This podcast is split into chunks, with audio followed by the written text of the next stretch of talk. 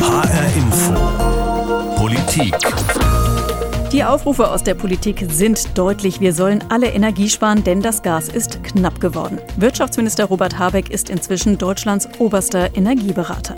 Deshalb springt die Klimaanlage in Habecks Ministerium diesen Sommer auch erst bei höheren Temperaturen an. Im Wirtschaftsministerium wird jetzt nicht nur metaphorisch, sondern auch tatsächlich ein bisschen mehr geschwitzt. Tja, und wer dann duschen muss, der soll das bitte mal kurz tun und nicht so warm. Aber bringt das wirklich was? Und werden Menschen durch solche Ansprachen der Politik motiviert, da wirklich mitzumachen? Kalte Dusche, was bringt Energiesparen? Darum geht es in dieser Sendung. Und mein Name ist Stefan Bücheler. Und ich bin Juliane Ort. Also Stefan, jetzt mal Hand aufs Herz. Wie lange und wie warm duschst du? Ja, also eigentlich immer gerne lang und heiß, aber ich bin mir jetzt gar nicht so sicher, ob dich das überhaupt was angeht hier. Ja, kann ich verstehen. Aber Duschen ist offenbar keine Privatsache mehr, muss ich dir sagen. Es ist ein Beitrag zur Unabhängigkeit von russischem Gas. Kalte Dusche für die Freiheit. Okay, natürlich, inzwischen achte ich da schon auch mehr drauf, nicht so viel warmes Wasser verplempern, aber du fragst ja wahrscheinlich wegen Robert Habeck und der Duschdiskussion. Wie hat das noch im Spiegel gesagt? Ich halte mich an das, was mein Ministerium empfiehlt. Meine Duschzeit habe ich nochmal deutlich verkürzt. Ich habe noch nie in meinem Leben 5 Minuten lang geduscht. Ich dusche schnell. So. Ja, genau. Und dann so kam aber Bundestagsvizepräsident Wolfgang Kubicki von der FDP und der hat erklärt, dass es ihm beim Duschen eher um die persönliche Freiheit geht. Er hat auf Anfrage der Bild gesagt, ich schaue nicht auf die Uhr, ich dusche so lange, bis ich fertig bin. Jawohl, ganz großes politisches Kino. Deutschland hat eine Duschdiskussion. Ja, ich bin auch echt begeistert. Ich habe jetzt schon lauter Bilder von duschenden Politikern im Kopf und die gehören da eigentlich nicht rein. Naja, also Habeck hatte ja eigentlich über eine Kampagne in den Niederlanden gesprochen. Da haben sie ja versucht, die Leute von 10 Minuten Duschen auf 5 Minuten runterzubringen. Und so kam er dann zu seiner Aussage, dass er ja Kurzduscher sei. Ja, also zumindest mal kürzer als 5 Minuten. Das kriegen, glaube ich, viele hin. Ja, aber sowas nimmt dann eben schnell eine Eigendynamik an. Aber es ist schon interessant, ne? Wir machen uns Gedanken übers Energiesparen. Also ich versuche, meinen Lichtbedarf etwas zu reduzieren. Weniger verbrauchen auf jeden Fall. Weniger Heizung, weniger warmes Wasser, weniger Strom. Dickere Pullover anziehen. Ja, Energiesparen, ich glaube, das ist für manche schon eine neue Dimension. Weil die letzten Jahrzehnte, da hatte man ja eher das Gefühl, Energie ist ausreichend vorhanden und so günstig, dass es dann auch nichts ausmacht, wenn das Licht mal länger brämt oder man jede Menge Standby-Geräte betreibt oder eben auch viel streamt. Ja, und ständig Handys auflädt oder im Winter schön im Hemd im warmen Wohnzimmer sitzen bleibt, war völlig selbstverständlich. Aber, wobei, es gab ja auch schon mal andere Zeiten, ne? Energiesparen in den 70ern. Zu wenig Öl, die Ölkrise. Und hör mal, ich habe da was gefunden. Ein Fernsehspot, muss so Ende der 70er gewesen sein. Hör mal rein. Hallo, Sie. Ja? Können Sie nicht mal die Dusche abstellen? Was ist denn los? Müssen Sie eigentlich so lange duschen? Das ist doch einfach Energieverschwendung. Was heißt verschwenden? Die Miete muss ich sowieso bezahlen. Das Geld für das warme Wasser ist ja drin. Sparen lohnt sich einfach nicht. Oh Mann, kommt alles wieder, selbst die Duschdiskussion. Allerdings nicht die autofreien Sonntage. Das könnte man heute auch bestimmt nicht mehr durchsetzen. Wobei ich nochmal nachgeguckt habe, also das waren insgesamt gerade mal 4 Sonntage. 4 Sonntage und trotzdem ein deutsches Trauma. Wir reden ja immer noch drüber. Aber autofreie Sonntage, das ist ja heute scheinbar völlig undenkbar. Wenn du drüber liest, noch nicht mal das Tempolimit, das wird ernsthaft diskutiert. Obwohl ja eigentlich klar ist, dass langsamer Fahren ja auch jede Menge Benzin sparen könnte. Ja, aber das ist dann eben für viele wieder eine Beschränkung der Freiheit. Ja, aber dabei versucht Wirtschaftsminister Robert Habeck ja so zu argumentieren, dass das Energiesparen dafür sorgen soll, gerade eben die Freiheit zu erhalten, weil wir dann eben unabhängiger sind von fossilen Energien und im konkreten Fall von russischem Gas. Und wir kämpfen ja sowieso gerade um die Freiheit. Ja, allerdings. Aber wenn ich jetzt so im Internet oder bei Twitter gucke, da wird schon oft auch so eine klare Erwartungshaltung geäußert. Die Regierung soll gefälligst dafür sorgen, dass wir genug Energie haben, statt jetzt übers Sparen zu reden. Das ist ja oft so ein ziemlich heikler Punkt. Wie kann die Politik die Leute wirklich mitnehmen? Tja, da macht man dann mal eine Kampagne, ne? Also das Wirtschaftsministerium, das hat gerade eine Kampagne aufgelegt, die heißt 80 Millionen gemeinsam für für Energiewechsel. Ja, und wenn man die dann im Internet anklickt, dann bekommt man dann auch sofort wieder ein Bild vom Duschen gezeigt. Und jetzt hast du wieder Bilder im Kopf. Ja, genau. Ja. Nee, aber mal ernsthaft, wie kann das funktionieren, Leute mitzunehmen? Ist die Bundesregierung da auf einem guten Weg?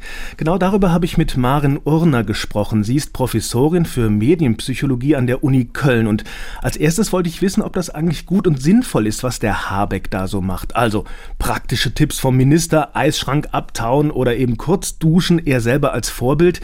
Ist das eine gute Ansprache? Ist das eine gute Idee? Tatsächlich ist das eine sehr gute Idee, weil wir vor allem über soziale Normen Dinge tun. Was meine ich damit?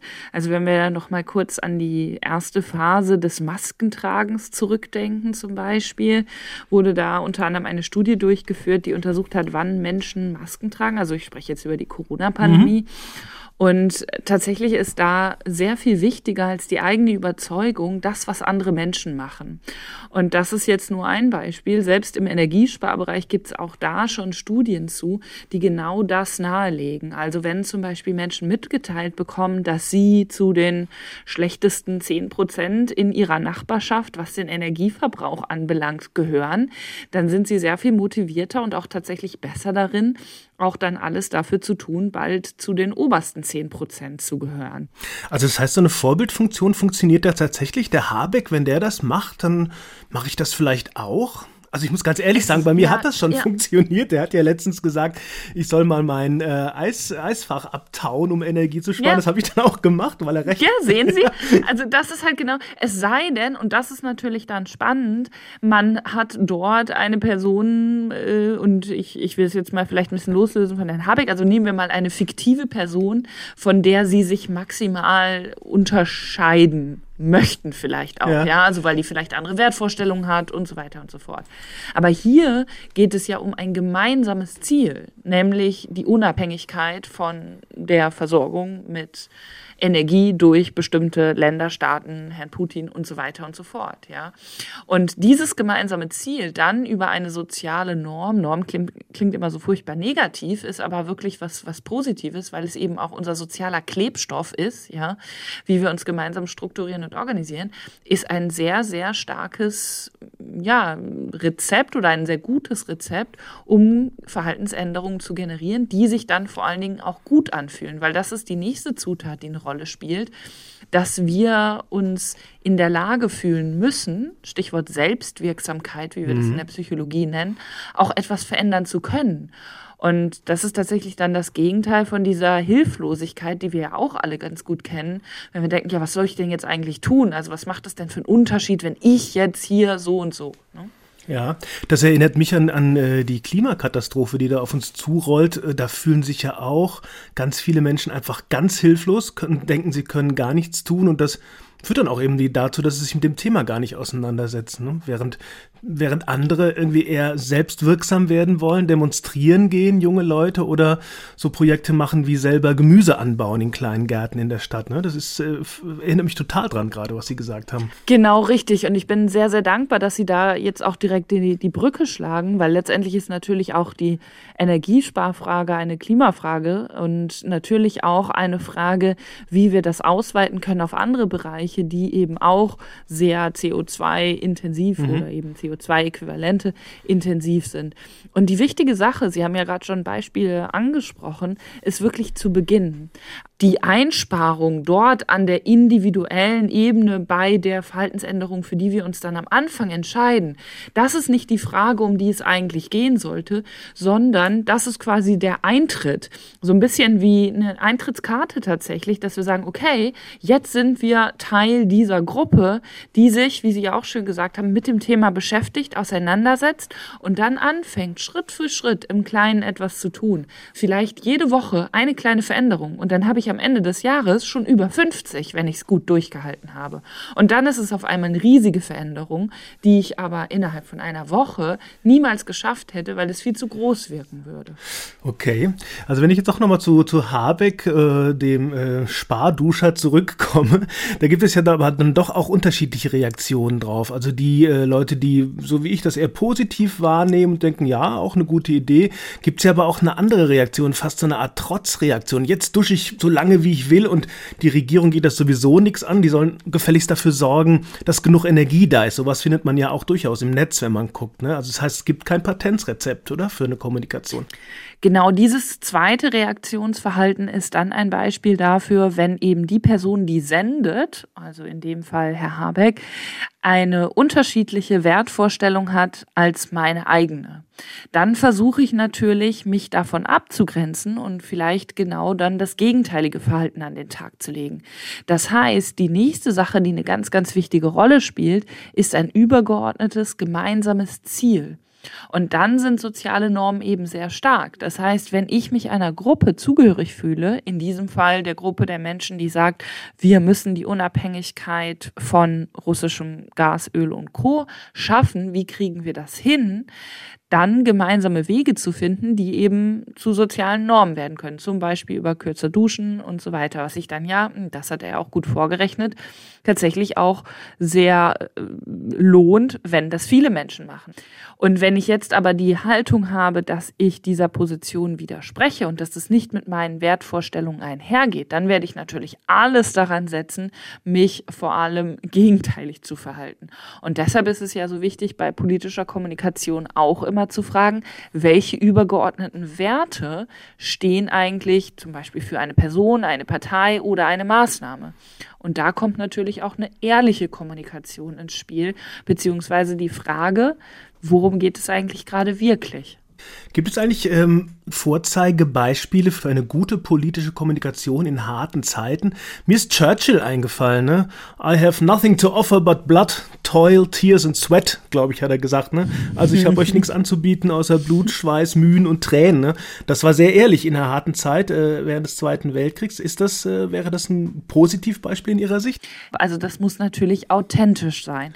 Ich glaube, das war's bei ihm. Richtig, deshalb meine ich, ne? Also das kommt, wenn das jetzt eine Angela Merkel gesagt hätte, dann wäre das vielleicht weniger authentisch gewesen. Ja. Bei einem Churchill, das war halt kohärent. Das war ein Bild, beziehungsweise diese Worte, die dann zu ihm passten und die eben auch ehrlich rüberkommen. Und da sind wir wieder bei der Vertrauensfrage. Und gleichzeitig natürlich auch dem Zugehörigkeitsgefühl. Ein anderes Beispiel für sehr ehrliche, gute politische Kommunikation in Zeiten von Krisen war für mich während der Corona-Pandemie Jacinda Ardern, die neuseeländische Premierministerin, die sehr stark eben auch auf diesen, wie wir es in der Psychologie nennen, In-Group-Effekt gesetzt hat. Also eine gemeinsame Gruppe, ein Zusammengehörigkeitsgefühl zu kreieren, um zu sagen, im Englischen heißt ja so schön, we are in this together. Also wir sitzen hier gemeinsam jetzt in dieser Pandemie und genauso es ein Robert Habeck ja jetzt auch macht, es geht uns alle etwas an, auch ich spare beim Duschen Wasser und so weiter und so fort. Also diese Gruppe zu kreieren und in dieser Gruppe dann wiederum die sozialen Normen zu ändern, vorzuleben, authentisch vorzuleben und eben nicht zu sagen, naja, ich bin ja nur der Politiker oder die Politikerin, die hier die wichtigen Entscheidungen trifft, bin aber eigentlich keiner von euch. Das ist ganz, ganz wichtig, da immer nicht nur zu symbolisieren, sondern wirklich zu leben, dass man Teil der Gemeinschaft, Teil der Gruppe mit dem gemeinsamen übergeordneten Ziel ist. Maren Urner, Professorin für Medienpsychologie an der Uni Köln. Also, sie sagt, ein gemeinsames Ziel, durchaus auch Vorbilder, also jemand, der glaubhaft für die Sache steht, dem ich auch abnehme, was er sagt, damit eben Vertrauen entstehen kann und dann dazu ehrliche Ansagen, auch wenn es bitter ist. Okay, also so muss Politik kommunizieren, wenn sie die Leute wirklich dazu bringen will, beim Energiesparen auch mitzumachen. Ja. Auf der anderen Seite ist es ja aber angesichts der steigenden Preise auch einfach die Frage, wer es sich noch leisten kann, viel Energie zu verbrauchen. Da geht es ja ganz schlicht um den Geldbeutel. Und das hat die Politik auch längst erkannt. Hier, Kanzler Olaf Scholz. Ich mache mir große Sorgen darüber, weil die Bürgerinnen und Bürger müssen ja zurechtkommen mit ihrem Leben. Und wenn plötzlich die Heizrechnung um ein paar hundert Euro steigt, dann ist das eine Summe, die viele nicht wirklich bewältigen können. Das ist sozialer Sprengstoff. Darüber muss man ganz klare Worte finden. Ja, klare Worte, Finn, hat er jetzt immerhin gemacht. Das hatten wir auch gerade im Gespräch mit der Medienpsychologin, mit Maren Urner. Aber dann braucht es natürlich auch klare Worte, klare Taten, wenn es darum geht, Leute, die wenig verdienen, entsprechend zu unterstützen. Denn viele haben ja einfach gar nichts mehr, was sie noch sparen können. Ja, aber viele eben schon, beziehungsweise müssen sie das jetzt auch, weil die Energiepreise eben so gestiegen sind. Da gibt es schon auch eine gewisse Motivation fürs Sparen, jenseits der Frage, dass wir unabhängig von russischem Gas werden wollen. Robert Habeck sagt es so. Nicht nur Putin eins auswischen, sondern selber auch ein bisschen besser dastehen. Ja, gut. Und wie geht das jetzt mit dem Sparen? Also jetzt mal unabhängig von der Dusche. Das fragen sich gerade viele und die melden sich deshalb bei der Verbraucherzentrale Hessen. Oh ja, ich glaube, da ist wahrscheinlich gerade die Hölle los, oder? Ja, absolut. Also da kommt man kaum noch durch per Telefon. Vor allem die Energieberatung, die ist ständig ausgebucht. Inzwischen setzt die Verbraucherzentrale Hessen deshalb auf Vorträge, damit sie den Bedarf nach Beratung ein bisschen besser abdecken kann. Ja, und umso mehr habe ich mich gefreut, dass Eva Koch sich trotzdem ein bisschen Zeit für uns genommen hat. Sie ist Energieberaterin in Kassel, unter anderem für die Verbraucherzentrale Hessen. Und ich habe sie gefragt, wie sie denn die Situation gerade erlebt, ob es schon mal so ein großes Interesse an Energieberatung gab. Das ist für mich in der Form wirklich neu. Also diese hohe Anzahl an Anfragen, das habe ich so wirklich noch nicht erlebt. Und ich muss wirklich manchmal mehrere Kunden am Tag auch vertrösten und sagen, ich kann aktuell keine zusätzlichen Beratungen durchführen. Es geht einfach nicht und das ist in der Form neu. Wir reden ja im Moment gerade viel übers Duschen. Hat bei Ihnen schon mal jemand die Frage gestellt, wie man richtig duscht, wenn man Energie sparen will? Nein, nicht, dass ich mich daran erinnern könnte. Das steht offenbar nicht so im Fokus. Was ist denn die Hauptfrage, mit der die Leute zu Ihnen kommen?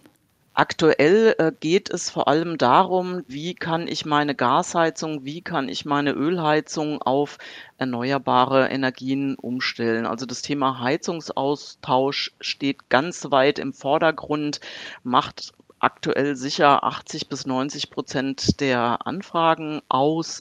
Also seit dem Kriegsausbruch aufgrund der Probleme mit der Versorgungssicherheit ist das Thema sehr groß geworden.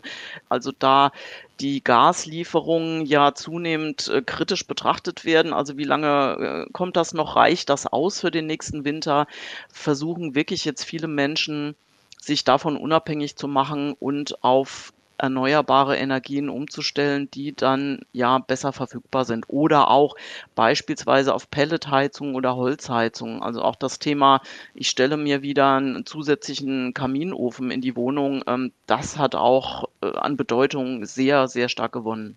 Heizungsaustausch, das ist ja schon eine größere Investition. Was raten Sie denn den Leuten? Das kommt sehr auf den Einzelfall an. Also es kommt darauf an, um welches Gebäude geht es. Also geht es überhaupt um ein ganzes Gebäude? Geht es vielleicht um eine Wohnung? Was hat das Gebäude für ein Baujahr? Wie ist der Dämmstandard? Das spielt eine sehr große Rolle. Also wie hoch ist auch der Energieverbrauch? Dann was steht vor Ort überhaupt zur Verfügung? Also gibt es beispielsweise die Möglichkeit, an Fernwärme anzuschließen? Gibt es überhaupt einen Gasanschluss, wenn zum Beispiel jetzt jemand eine Ölheizung hat? Wie sieht es aus mit Lagermöglichkeiten, wenn man an eine Pelletheizung denkt? Also das hängt wirklich sehr von den örtlichen Randbedingungen ab, was überhaupt in Frage kommt und was dann auch die wirtschaftlichste Lösung wäre für die Verbraucher. Jetzt sind im Moment ja gerade Wärmepumpen stark im Gespräch. Für wen lohnt sich denn sowas?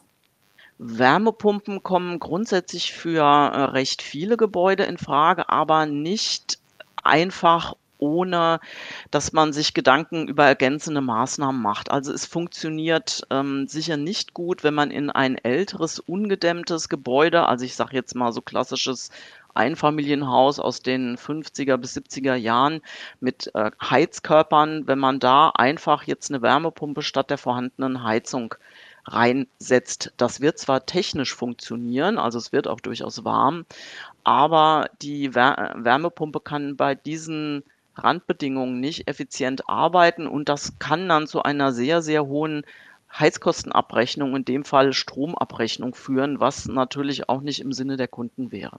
Wenn ich jetzt die Möglichkeit habe, selbst darüber zu bestimmen, welches Heizungssystem ich bei mir einbaue und das jetzt noch umsetzen möchte vor dem Winter, wie wahrscheinlich ist das denn, dass das überhaupt gelingt? Also weil man hört ja im Moment nur noch, dass es keine Handwerker gibt oder dass es teilweise auch am Material fehlt. Also wie viel Vorlauf brauche ich, wenn ich da etwas grundlegend verändern möchte? Also das kommt sicher auf die Technik an, die ich einbauen will. Ich würde mal davon ausgehen, wenn man aktuell erst startet mit der Planung und beginnt, Angebote einzuholen, dann wird das dieses Jahr wahrscheinlich nicht mehr funktionieren. Also ich betreue gerade aktuell einige Projekte, wo Wärmepumpen eingebaut werden. Das ist aber dann im Frühjahr schon gestartet worden. Es hängt sicherlich von den Herstellern ab, von den Handwerkern, aber es wird schwierig, in diesem Jahr noch was umzusetzen. Also, wie kann man beim Heizen sparen und die Heizung vielleicht gleich ganz austauschen? Das ist aktuell das Hauptinteresse der hessischen Verbraucher und Verbraucherinnen. Das sagt die Energieberaterin Eva Koch aus Kassel. Ja, aber so eine ganze Anlage austauschen, das ist eben auch nicht so einfach umsetzbar. Da braucht es auch etwas Vorlauf. Vorlauf, Handwerker und vor allen Dingen auch ein bisschen Geld, das man da erstmal investieren muss, bevor man wirklich spart. Aber Lohn tut sich schon. Wir haben ja gerade über die Kampagne der Regierung gesprochen. 80 Millionen gemeinsam für Energiewechsel. Da bekommt man dann auch Argumente und Tipps fürs Energiesparen. Und da rechnen sie ja vor, dass 67% des Energieverbrauchs im Haushalt fürs Heizen drauf geht. Und deswegen kann man da auch am meisten Geld sparen beim Heizen und beim warmen Wasser, ne? Ja, aber es gibt schon noch ein paar andere Möglichkeiten. Darüber habe ich mit Michael Bilharz gesprochen. Er verantwortet im Umweltbundesamt den CO2-Rechner und das Verbraucherportal Umwelttipps. Und er hat das auch alles selbst ausprobiert. Er sagt von sich selbst, dass er klimapositiv lebt. Und ich wollte von ihm als klimapositiven Menschen wissen, wie er es mit dem Duschen hält. Ich habe auf alle Fälle in meiner Dusche eine Sparbrause montiert. Das ist schon mal das Erste und Wichtigste, was man eigentlich machen kann. Dadurch verringert sich der Warmwasserbedarf um knapp die Hälfte. Dann arbeite ich ja im Büro, das heißt, bewege mich kaum. Insofern reicht es auch locker, jeden zweiten Tag zu duschen. Ist auch gesünder für die Haut.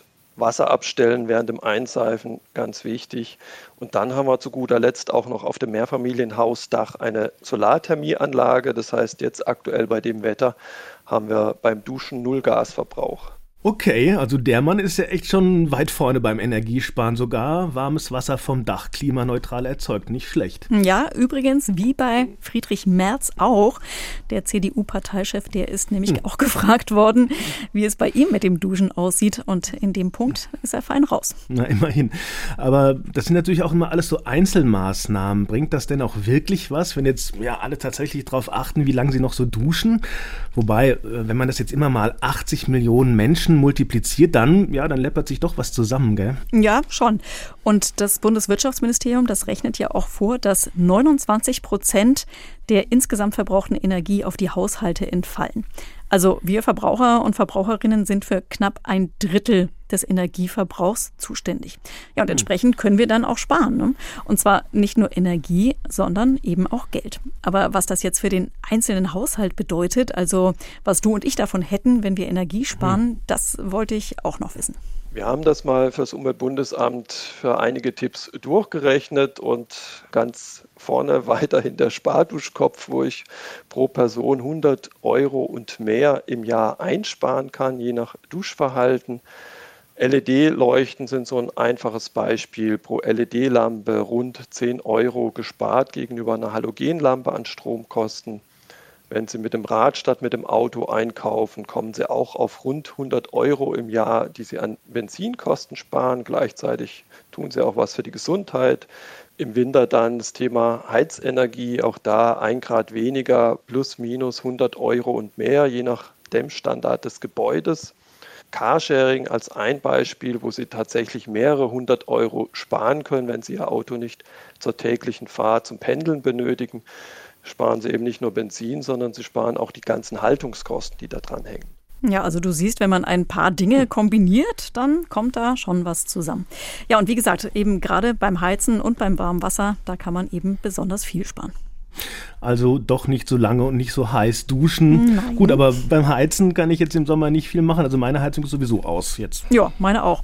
Aber du kannst dich natürlich jetzt auf den Herbst vorbereiten. Also das rät zumindest der Energiesparer Michael Bilharz. Beispielsweise mal mit der Steuerungstechnik im Heizkeller auseinandersetzen, Solltemperaturen Grad senken oder Thermostatventile, zeitgesteuerte in Räumen, die sehr warm sein sollen, aber eben auch nicht dauerhaft genutzt werden, wie Wohnzimmer, wie Bad, die man jetzt einbauen kann.